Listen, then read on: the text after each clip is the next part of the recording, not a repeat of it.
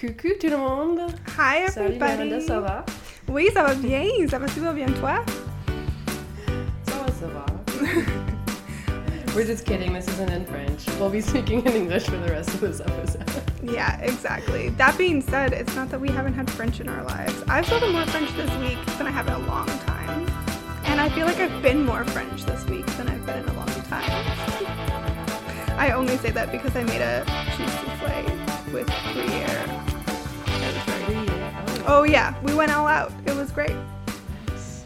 nice. Oh, Not as hard as you to think, man. cook for me one of these days. Oh, I will. That will happen. I will have your tomato tart, and then you can have my cheese souffle. I know, it's my fave. Well, today we're kind of doing a fun special episode because this episode is coming out on our friendiversary. yeah. Oh, all the feels. I'm so excited. I think we can talk about our friendship, which is the best thing ever, and then we can also talk about the program that brought us together to be in in France, and I I love that. TAPIF. Yes, uh, which is still you know going strong, and I'm sure they are still looking for assistance. especially in our, our region. we'll get into all of that. I'm really excited to talk about this. So I feel like it'll be easiest to start with like, how did we meet? well, we met at orientation for our teaching assistance program in France, and we met in Nancy four years ago. Like, holy cow, it's been four years. Yeah, that's craziness. since a lot of things, but like living abroad. But anyways, yeah, we met literally on the sidewalk going to lunch. I remember Yeah. very clearly. So I mean, uh, so TAPIF is a program that brings people from like a bunch of different countries to France to teach their Native native, language. Exactly. So it's kind of great because the first day is an orientation that you have in Nancy, or at least we you have in the the capital of your region. So for us, that was Nancy. Um, and that's how we met, which was great because everybody is so nervous on these days. Like it is such a scary time. You've gotten had good travel experiences like myself or horrible travel experiences like yourself and like finally gotten to uh to Europe and yeah, it's really like I don't know, it feels like middle school, first day of school all over again. Definitely. I did not feel prepared to be a teacher, I'm not gonna lie. I felt Oh. like I was the student on on the first day and we were like supposed to be preparing to teach people. But it was interesting because it was all of the assistants. So there's many different languages. You had English, Spanish, German. Um and I forgetting? I think there was Italian ones as well. I think so. No, they have quite a few. And like the best part is with the English, we come from so many different countries.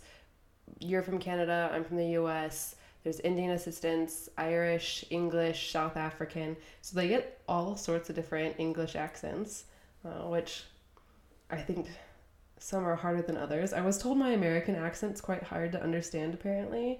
They prefer English, it's easier. It must be what they hear the most.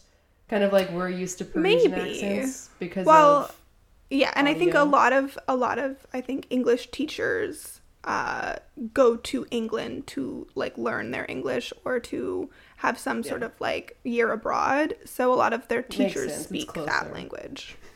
Yeah, which makes makes a lot of sense. Like I would go, yeah, take a two hour flight if I was trying to learn a instead different of language crossing oceans and continents. we are not that lucky but um yeah yeah I, so i think you're right i was told that my accent was uh a couple times there were things where people would say okay well she said that the way she says that but you guys shouldn't say it like that but yeah i also knew a guy who was from birmingham and like that's not an easy accent for someone to get accustomed to so it was That's but it was very said. it was very interesting because I mean they're all authentic accents, right? Like Mhm. it's fr- it's your native language. So, yeah. But no, we met going to lunch on that day. Yes. Which is like ironically my neighborhood where I currently live. Like I walk on the sidewalk where we met so many times because it's the opposite side of the park from where I am, which is hilarious to me every time cuz like I did not think 4 years ago I was so lost. Took a really roundabout way, could not figure out how to get to this place and now it's, you know, home. Yeah, exactly. There's it's yeah, it's anyway, and so we yeah, we met on the street and we just I just turned to you and was like, Tu parles français? No, tu parles anglais, I think I said. Yeah, that's what you said. You Yeah. asked me if I spoke English, which Yeah. to be fair, not everyone did. So, But Well, yeah, that's and- how we met. yeah, and and from there, I mean, you were not in Nancy at that time, as we've mentioned. Like you were in Jordan, and I was in Salzburg, and so it was actually kind of complicated. But we met in Nancy again throughout that year. yeah, we met in Nancy, but we also met in Strasbourg. I feel like Oh, that's We had, right. that like, was the first time. Yeah, our you're right. Steins together in Oh. Alsace. That's when we truly fell in friendship. It was the la- like It was like it was love at first sight for friends. It was just so great. But It was wonderful. Enough gushing about us. I'm sure we'll come up Yeah. again. So for those interested in Tapif, you do have to be less than 33 years old, Mm, and I think most people have degrees. Like Yes. we did it after graduating as kind of a gap year before entering the labor force. I know some people, especially the English assistants, they did quite a few gap years between their third and fourth years of study yes. to become a teacher. Yeah. So it depends, but I do know there is an age cutoff. Mhm. Also, there is not really a salary. It's just a living stipend. So that means you don't make a lot of money. No. But you do get a sponsored visa. And, Yes. And, And- you only work part time. And the thing is, um, we were very lucky, and I I was very lucky where I did not pay rent to live I on campus. Yeah, like we did not pay rent to live on campus at our schools. So that is a huge chunk of your money that you aren't spending. I know some of the English assistants from England like decided that this was a year where they would just take a loss because the experience was so great. Um, and they got like actual apartments and they weren't making money, but it was like covering some of their costs and they were just basically um, taking it at a loss, which, which like is fair because it's such a learning experience. And for people who want to be teachers, it's invaluable experience. Yes, and I should say that it's rare, and I do think they changed the rules actually for assistants. I don't think it's possible to not pay rent anymore, and it really depends on your region. I'll Yes. just use normal colloquial words instead of complicated ones, but it depends because I know the people that are in the south of France, like in Marseille and Nice, they have different rules, and obviously the rents are going to be much higher. So people do need to think ahead and potentially bring savings because Yeah.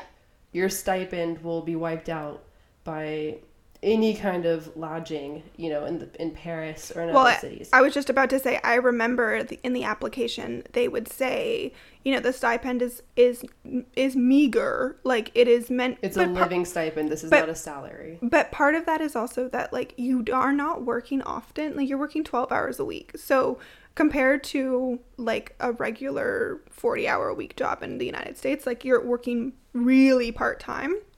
So okay, but let's let hold on. Let's do a little pause because in France the work week is you're say. 35 hours. yeah. Teachers work 18 hours. That's full time. So we were actually at two thirds. We were working 66% of a teacher's time.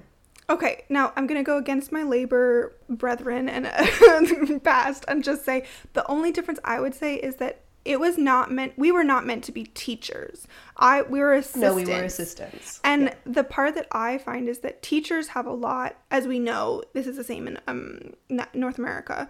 Teachers have a lot of time that isn't counted. Like that's 18 hours in the classroom. That does not count the time that they Mm-hmm. have to mark things and prep things and like get ready for class. Right. So part of that is like they work more than 18 hours because they prep classes and they mark They also have to meet Things. with parents quite regularly and Yes, and we can get into that because like it's very different. They're so rigorous in the the like dealing with every child and like looking at their performance is much more rigorous in my experience in France. Yeah, so like I didn't have to prepare a lot for my classes. I know that you did. Like you were you had to prepare quite a bit. I did. I- I really quite- didn't. Like 12 hours to me was like I probably did 45 minutes of prep work for a week. Like I did not I cuz I could just my job was to have conversation classes. So I would come up with games and questions that would just have we would just have conversation groups for 30 minutes. Like it was not complicated. It was and I ne- I rarely had a full classroom of kids. Yeah, mine was a bit different. I got instructions on some very complex topics. So whatever they were learning in English class, I was supposed to supplement. So I actually did have to do quite a bit of prep work. And we covered Oh, some of these subjects. the Oh my god. system, Oh my women's god. Women's history, immigration. Oh, this was my favorite. The very last thing we covered, close into the school year, was immigration in the United States from its beginning to the present. That that is the history of the United States. yes, that is. How am I supposed to fit that into a 30 minute thing? And then, whew, oh, I mean, I did Black Lives Matter back Oh. in uh-huh. 2017, you know, so we were, we were doing some real subject work. We had, you know, all sorts of things. We had some fun times too. We talked about advertising, so I showed them all Super Bowl commercials and we broke that down. We, we also did um, oh, American uh, like high school. Like that everyone wants to hear about Oh. American prom. So many people want to hear about prom. Do you know what the thing is though? We had very we can talk about this as well. Like the problem sometimes with representing a country or even a language is that the experiences as we say are so different. I mean, someone in Birmingham, someone in mm-hmm. Chicago, someone in like Vancouver, completely different experiences. And you and I had very different high school experiences. So when they asked me about my high school experience, it came off very North American. And I came off very Canadian because I happen to like a lot of stereotypically Canadian things. But I know that they asked you, like, the big thing is, do you wear uniforms? Because French kids don't. But their image of high Not school since 1968. but their image of like high school is through British schools where they do wear uniforms. They asked you, and obviously in most of North America, kids do not wear uniforms. Yeah, but I did. I, I wore a uniform for the majority of my schooling. Not every school, but most of it. Yeah. But that's because you went to Catholic school. Yeah. And my uniform was not cute like the British school children. It was everyone wore khakis and oxfords and polos, three colors max. So yeah. very not fun. But anyways, yeah. No, it's it is very hard, and I think that's part of the challenge with Tapif is you you go online and you search blogs and podcasts and videos and Instagram accounts because you get so so little information. You have no idea what you're going into. And it's kind of a big jump, you know. You're solo, you're having, you know, might be graduating, might be leaving a job, who knows. Going to a foreign country by yourself. They basically are like, show up on this day, good luck getting here, good luck finding things, and yeah, no, no pre coursework. I we didn't have any kind Oh, of no. online module or seminar. It No. would be helpful, but yeah, I think a lot of people struggled. The cultural, the culture shocks are definitely real. Yeah, let's talk about that. Like, what were your biggest culture shocks? Because everyone prepared me for that, being like, it's gonna be a shock. Like, you're gonna be. And I knew it would be a shock for me because it was a smaller place, but it was much more the Yeah, you cultural went from. Toronto and Ottawa to like rural France. yeah, I went from never having lived in a place less than a million people to a town of 10,000. That was hard. But it was hard in some ways, but it was honestly That's more like what the cultural. like literally. Literally, my high school was 13, 1,300 people. And that, like, yeah, it was, anyway. um, so, like, tell me what your biggest, like, culture shocks were. Because I think that there's a difference between location differences and, like, culture. Right. Yeah, so I think that's interesting because I had already done an exchange experience in France. So I think my culture shocks were definitely present, but maybe slightly different than someone that hadn't. And I know you did a cultural exchange in Germany. Right. So maybe very similar if we had experiences, but it still doesn't prepare you as an adult on your own. I think that's the hardest thing is the transition of, you know, like I gotta get a phone and a bank Yes. and figure this out. And France is a completely different system. It's hard. Luckily my colleagues were very helpful and Mm-hmm. I got some good advice, but that was definitely difficult. Ugh, the best part is trains. I think that was the biggest cultural shock I because agree. when I arrived, I could not figure out how to. T- I could not figure out the trains to save my life. It was Really? the worst experience. Oh my god, we have I'm opposite the US. We don't have commuter trains outside of the Eastern Corridor and the wine train in California. Like, I don't know. You know, I arrive. I have you know my suitcase. I've just moved to France. I'm all alone, a little bit emotional, and I've gotten myself from the airport to the train station. Uh, which that was already you feat. Mm-hmm. required the RER or the RER. You know, I, I I was successful. Sweating because you know you're lugging everything around. It's heavy and uh, I didn't realize that the trains didn't post um, until 20 minutes before Yeah. departure. So you you don't know. So I'm just sitting there like lost, thinking I I've missed my train. Finally, I see it post. I'm like, oh, all right. So then I make my way to the the voie de quai. What Yeah, the uh, I feel like British know. people say the K and platform, train platform. There you sorry. go. There's French, English, English. Um, I was with you. I was like, I don't know the like, yeah. yeah. Anyways, got on. Didn't realize they were numbered cars, so I just like got on the train and like started looking for my seat number. Couldn't find it. Got so lost. I'm like lugging these huge bags with me. I can't figure. Out. Well, yeah. out. I finally someone was like, "Oh, you put them here," so I put them there. But then I realized because I was like, "Oh, I think you're in my seat." He's like, "Ah, no, madam. Like, that's like three cars ahead. Like, you're in the wrong car." I was like, "Oh Lord!" But like by that time, we had already departed. I'm not taking my like, giant suitcases through three trains. And then I found my seat, and like there was a nursing mother in it, and I'm like, "I'm Oh. not gonna, I'm not gonna bother her." Like, Right. she can have my seat. So I spent the whole train ride, which was two and a half hours, sitting by my bag in like the foldable chair, like by the doors, because I was Oh. too scared. Oh yeah, so it was a it was an experience. I so I'm gonna To say say I have the opposite experience in the sense of like yes they were a little hard to figure out when I first got there but the system of trains in France is wonderful. Like it is you can now I go love it. Now I'm like everywhere. Like you can go anywhere you want to. It's insane. I got a train to my tiny town which I know you didn't have a train station but did not have a like train station.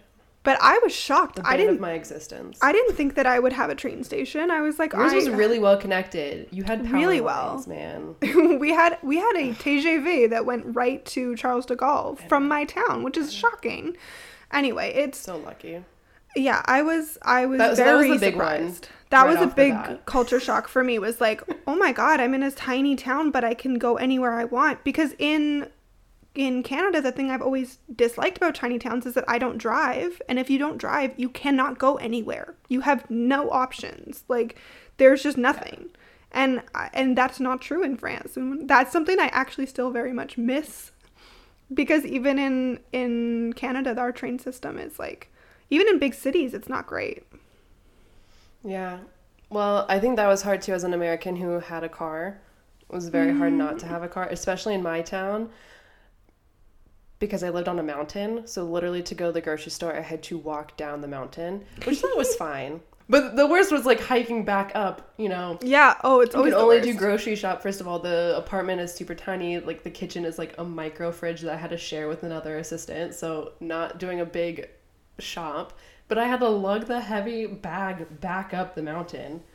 So I mean, like, yes, my green footprint, carbon footprint is much smaller since I've been in Europe. but Yeah. that was also a hard transition of being used to driving myself around to go places and, and get things done was not happening. I think this is the next one though. I like listeners of the podcast know how much of a food, how much like we are foodies. We are really we love food, and food is always a culture shock no matter where you go. But like, yeah, the fridge. When I first got into the apartment, I was like, "Where's the rest of it?" This is the bar fridge that I had Yeah. in like my This dorm room. my beer cans Like, and Perrier. what the heck are you talking about? And the thing that I got really used to in France, which I'm guilty of quite a lot now, is I used to shop like every two days. Like I just weekly mm-hmm. shopping, which was normal. Like even in in I think in North America, I my family often went like every two weeks. I mean, you can't shop for like a week. It's just not possible. Like it's I don't think No. anybody does it. Like and so I don't know. That was a big change for me. A big change was milk. I've talked about this before, but like milk in France is in Okay, but can- Canada puts milk in bags, so like you're coming from a weird place. Like, let's be honest. okay. I'm not going to accept that. That's really rude. Bagged and milk, it actually Miranda. Explain this. Okay, but it uses less plastic than your gigantic gallons that you get at like CVS. Like it's like way anyway. Um it's weird. I know it's weird, but like it's I'm not just saying gallons are the better way. your- I'm just saying it's weird to see a liquid in a bag. Yes. I don't discount that. And now I buy my milk in bottles because it's more environmentally friendly. Um, because they can reuse the bottles. But like yes, I, I accept that that's weird. But like in France they have ultra pasteurized milk. So it's it's not refrigerated when you first get Yeah. it and the second you open it, you have to use it within like 2 or 3 days, which is weird and I don't like. And everybody was really intense about that. They were like, "Oh, as soon as you open it, like il faut l'utiliser, like you really need to use it." And I was like, "That's weird." I, I don't know. I'm not a huge milk drinker. I'm sorry to the US system of marketing of I got milk and all their campaigns and government sponsored programs, but I'm not a big milk fan, so let my country down on that. Yeah. I I think wine was a big one because people drink people drink wine more frequently but less of it. I find. And it was like in the canteen for the professors. Oh my like, gosh, our, yeah. on our tables. Also, being young and not making a lot of money, the fact that you could buy a good bottle of wine for literally nothing was great. Yeah, like 4 euro wines and you're like, "Okay, like this is made in Alsace." Like which is crazy, you know? And yeah, that was definitely a a switch. It was definitely different. Yeah, it's it's wearing off. I mean, I think we can talk about that too because um I I do, I do think that like integration into a new culture is an interesting uh experience and I don't necessarily think that the first like one year of Tapif makes you super integrated, but I also do feel like there is nothing like completely living in a place for 7 months. Like the the exposure that that gets you to culture Right. is like nothing else. And so it's not that like the, obviously the more time you spend in any place makes you um understand it more. But um but I think that like the TAPIF is a great program because it gives enough time for you to really Right. like understand at least like what living there is actually like. Because I you get def- the foot in the door professionally, because I think that's Mm. also hard, or not necessarily hard, but something that people miss when you go to a place and you know you're there for three months, four months, and you're not working. Is you don't understand the rituals or the half of someone's life. Like we spend most, the majority of our times at work, unfortunately, for most Mhm. people, and so that's a huge part of the culture that you're missing. And I think getting to work in a school it helped me see how kids are raised and their education Mm. system and that's really different you know and i'm super happy that if one day i have french kids that i can at least guess what what they're doing i'm like oh yes Yeah. i know the system like i've talked to other people that live in france that aren't from here and they don't even know what grade their kids are in because they're like right. I oh my gosh. I don't know well, the system. Like they're in this year, and I'm like, at least I know the system. At least I know what, how teachers are are like and what they expect of students. And then Yeah. I got the experience of being a university student, which Yeah. was super different. But mhm. that is important for understanding the culture because I think how a country teaches and educates its future says a lot about it. I think I've mentioned this in another Mm. episode, but I, I do think it really lets you into a little bit of the psyche of a country. I think that that's very accurate. Yeah, I I think that like I mean, first of all, on those for those parents, like it's ridiculous the system you count backwards and then there are, you don't even start from like nine, like it's just it doesn't make the, the the grade system doesn't make any sense so that's not totally your fault.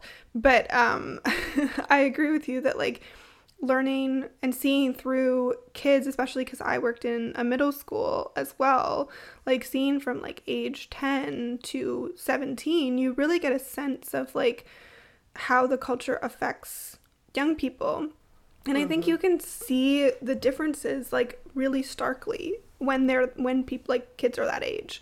So for me personally, it was a great opportunity to improve my French. That was the biggest thing. Yeah. Like professionally, it was good and it definitely looks good on a resume to not have just done nothing. like I definitely didn't have gaps, which was good. I think that the best part is that I now get a bilingualism bonus in for the you know the public service because my French was improved such to the point that I could say I'm biling- bilingual and not feel uncomfortable about that. Which Yeah. it wasn't when I finished university. I felt like yeah, I speak French better than my boyfriend, like better than people who kind of speak French, but I didn't feel confident talking to a French person. And you get real comfortable talking to French people when you're in Tapif. Yeah. Like But I also think it probably depends. Like we were also the only assistants in our areas. Like I was the only assistant in my town, and so there are people in Paris or even Nancy or Metz that they were 30 or 35 and they might have hung out more and spoken more yeah, English. that's true.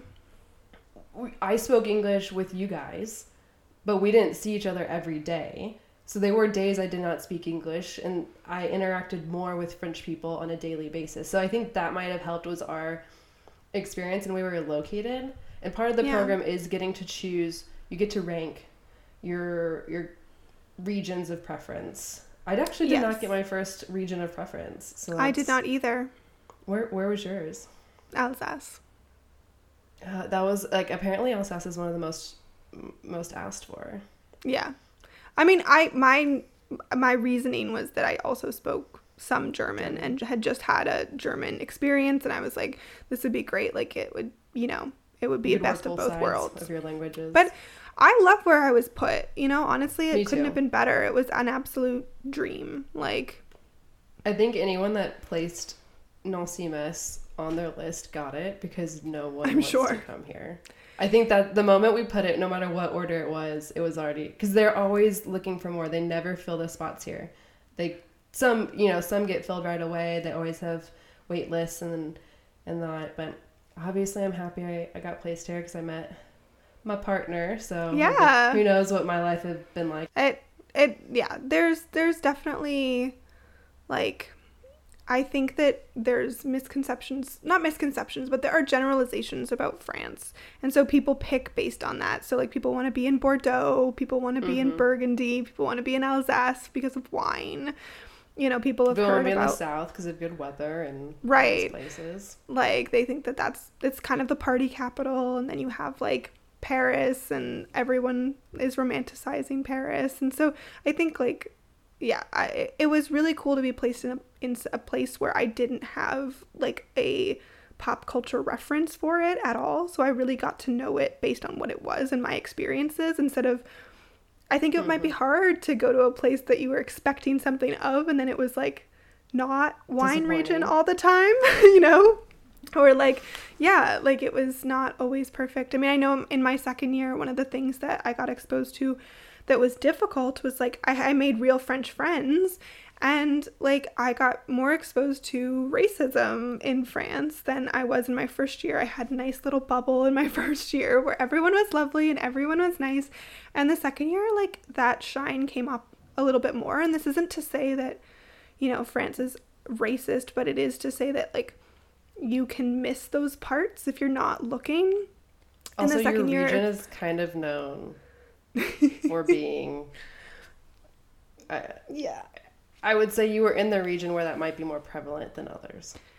Yeah.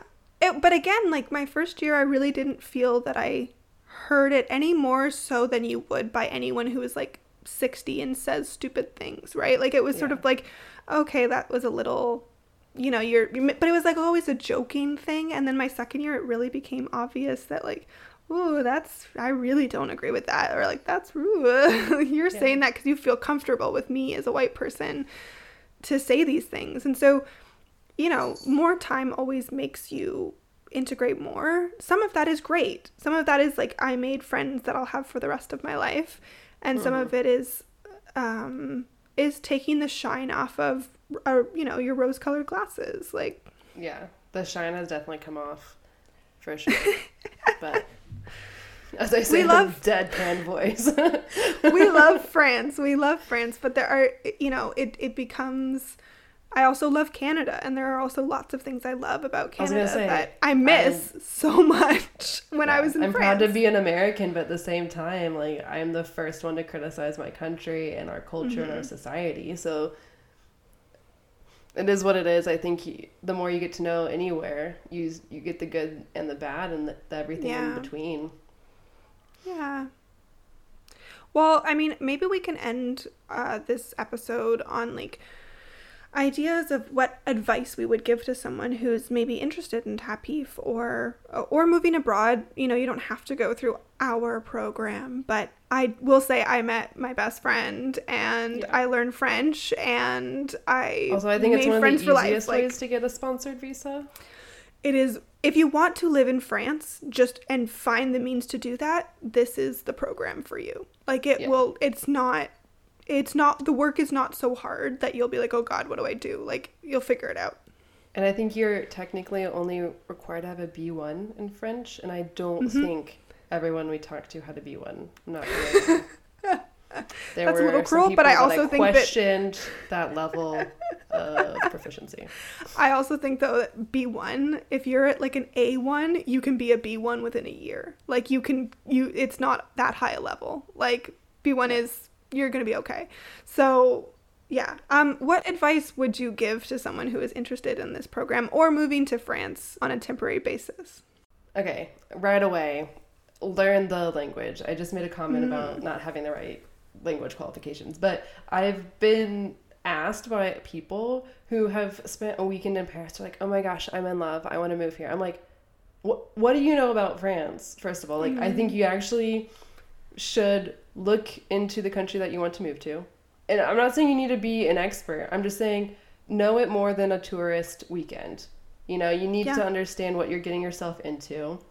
Mhm. Actually take the time to figure out if this is what you want to do because it's a huge commitment and it's scary and really hard and time consuming. The amount of hours I've spent reading French law, figuring out what my rights are, trying to figure out how to get things done that are just natural, you know, like how to interact at a bank, how to pay my phone bill, how to do these things that you just intrinsically grow up learning because you see, you see your parents do it, so then you do it. And even Yeah. how you answer and talk on telephones, like, yeah, you can learn it in class, but it's different, and the way people expect you to behave is different. So that's all the part of moving abroad and adapting and learning different cultures, and that's fun. But it's it's hard work. So actually think about it. And I think mm-hmm. in France, we've said it before. I'll say it again. Just speaking any bit of French or trying is essential. Like I don't know how people get by without speaking French. I think it would be incredibly difficult. I have a decent level, and I still struggle. You know, because Yeah. It's it's not easy. So I think that That's a good one. but if you want to move to Germany, learn a little bit of German. You know, like I think I think wherever you go, like try Yeah. to understand what you're getting yourself into, and and actually think about it. But maybe that's a bit. I'm a planner. I'm a researcher, but I just think it's important because I I think you can get yourself into situations where you might come off rude or you might actually live in a country and never attempt to do anything. Like you could just stay on the surface of. I mean, not, it's cliche, but like Emily in Paris, like you could just be her the whole time. And like, did you live in France? Do you know France? Well, and what did you learn from it? You know, I mean, this is seven months of your, not to be too esoteric, like, uh, this is seven months of your life. And I got so much out of those seven months. Like, there was so much that I could take away and say, not only did I improve my French, but I found very close friends. I got better direction in what I wanted to do and what I didn't want to do. And I got to see a lot of the places that meant a lot to me. And I was just joking with my uh, my partner that like when we go to France, we have to go to this place because it's my favorite castle. And he he just said, "Hold on, you have a favorite castle, right?" Because it again, it's that thing that you just get used to. But I love that I had those experiences. That was so important for me and my personal growth as a person. Yeah. So I think the thing that I would say is like, yes, definitely learn the language. That's a huge part of it. The other thing I would say is like, get out there. Like, do Mm-hmm. as much as possible. it is not going to be possible to travel as much as the people who are like rich kids and have come here to spend someone else's money to do whatever they want. It is not going to be possible to do that. But I will say, uh, in my second year, I went to Scotland. I went to England. Um, in our first year, we went to Copenhagen. We did all of mm-hmm. that on the salary that I had. I broke even. I didn't save yeah. any money, but I broke even over seven say, months. It's really hard. I don't. It's going to be really hard. You. It goes fast. Just living a basic student. I'd say it's a student lifestyle. You know, you're not eating out, but I also think be prepared to be lonely. Like not in a sad mm-hmm. way, but like I think that's something I gained too is the independence and knowing that I accomplished it by myself. I did it by myself. Yeah.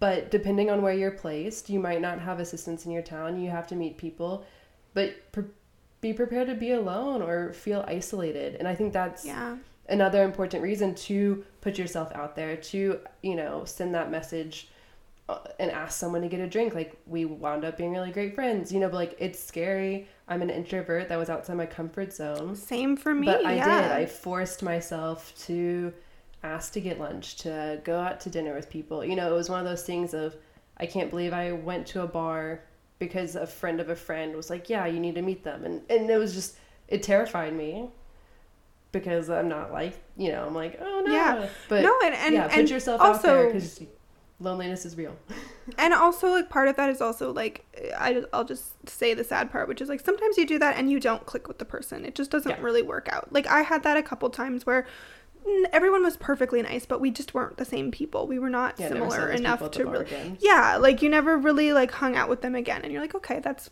fine. But sometimes, you know, you you really can miss amazing opportunities if you don't just put yourself out there and really push yourself. Also, get the if you're in Grand Est, get the like card that gives you 50% off during the week and 70% off during the weekends for the for the uh the trains. It is a hundred percent worth it, and it like got me to basically every single weekend I went to a town that wasn't mine, and it's really good. It's if you're under twenty five, you can get it. It yeah, I was like gonna say get any euros. type of card that you can. Get the youth card with SNCF. Like get the bus pass. It's worth it. I wish I would have because I would have saved a lot of money. Hundred percent agree with you on that. It's so worth it, and it really pushes you to just explore new places.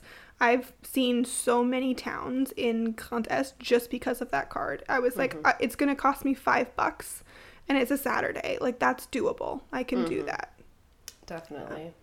Well, I think overall the lesson is living abroad is fun, exhilarating, but also difficult and scary.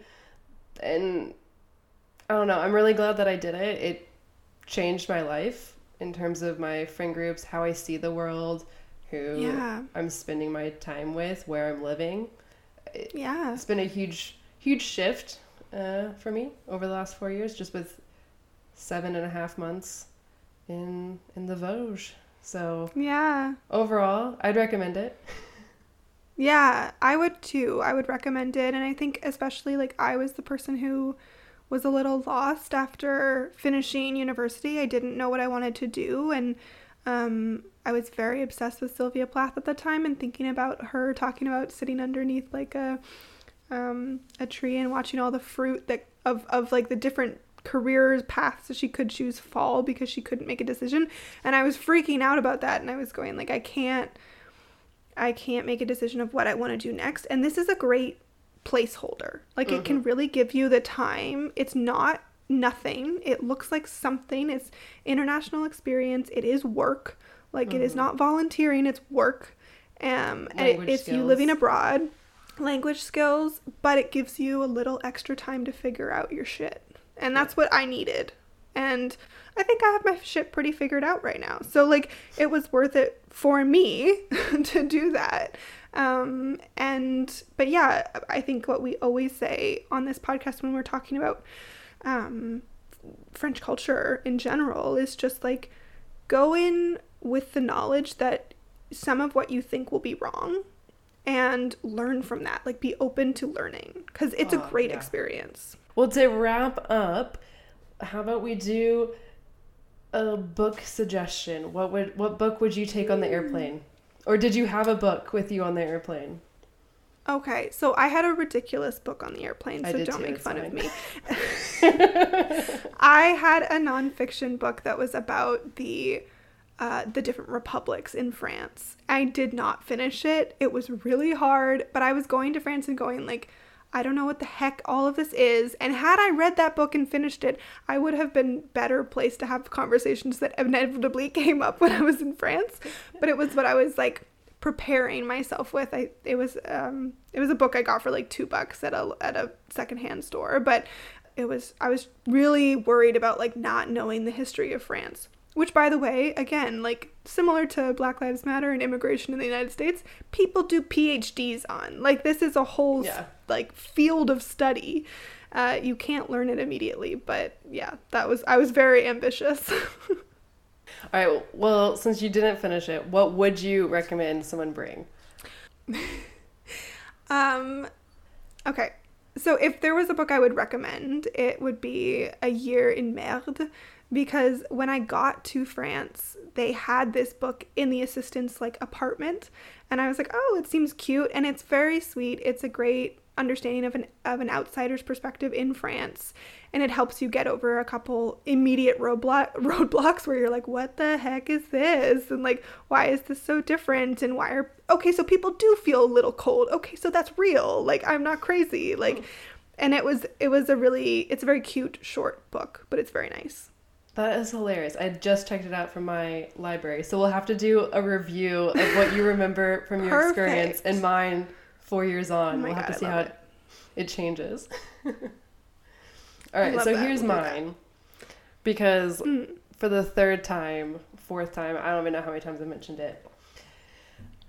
Sitting out to take off, I looked over and there was this cute older couple, and he had a book in his hand, and it was L'étranger by Albert Camus, like The Stranger, and I was like, everything's gonna be okay. The guy sitting next to me has the book that I just wrote my thesis on. Like, I took it as this huge sign. I was like, I'm where I'm meant to be. That's hilarious.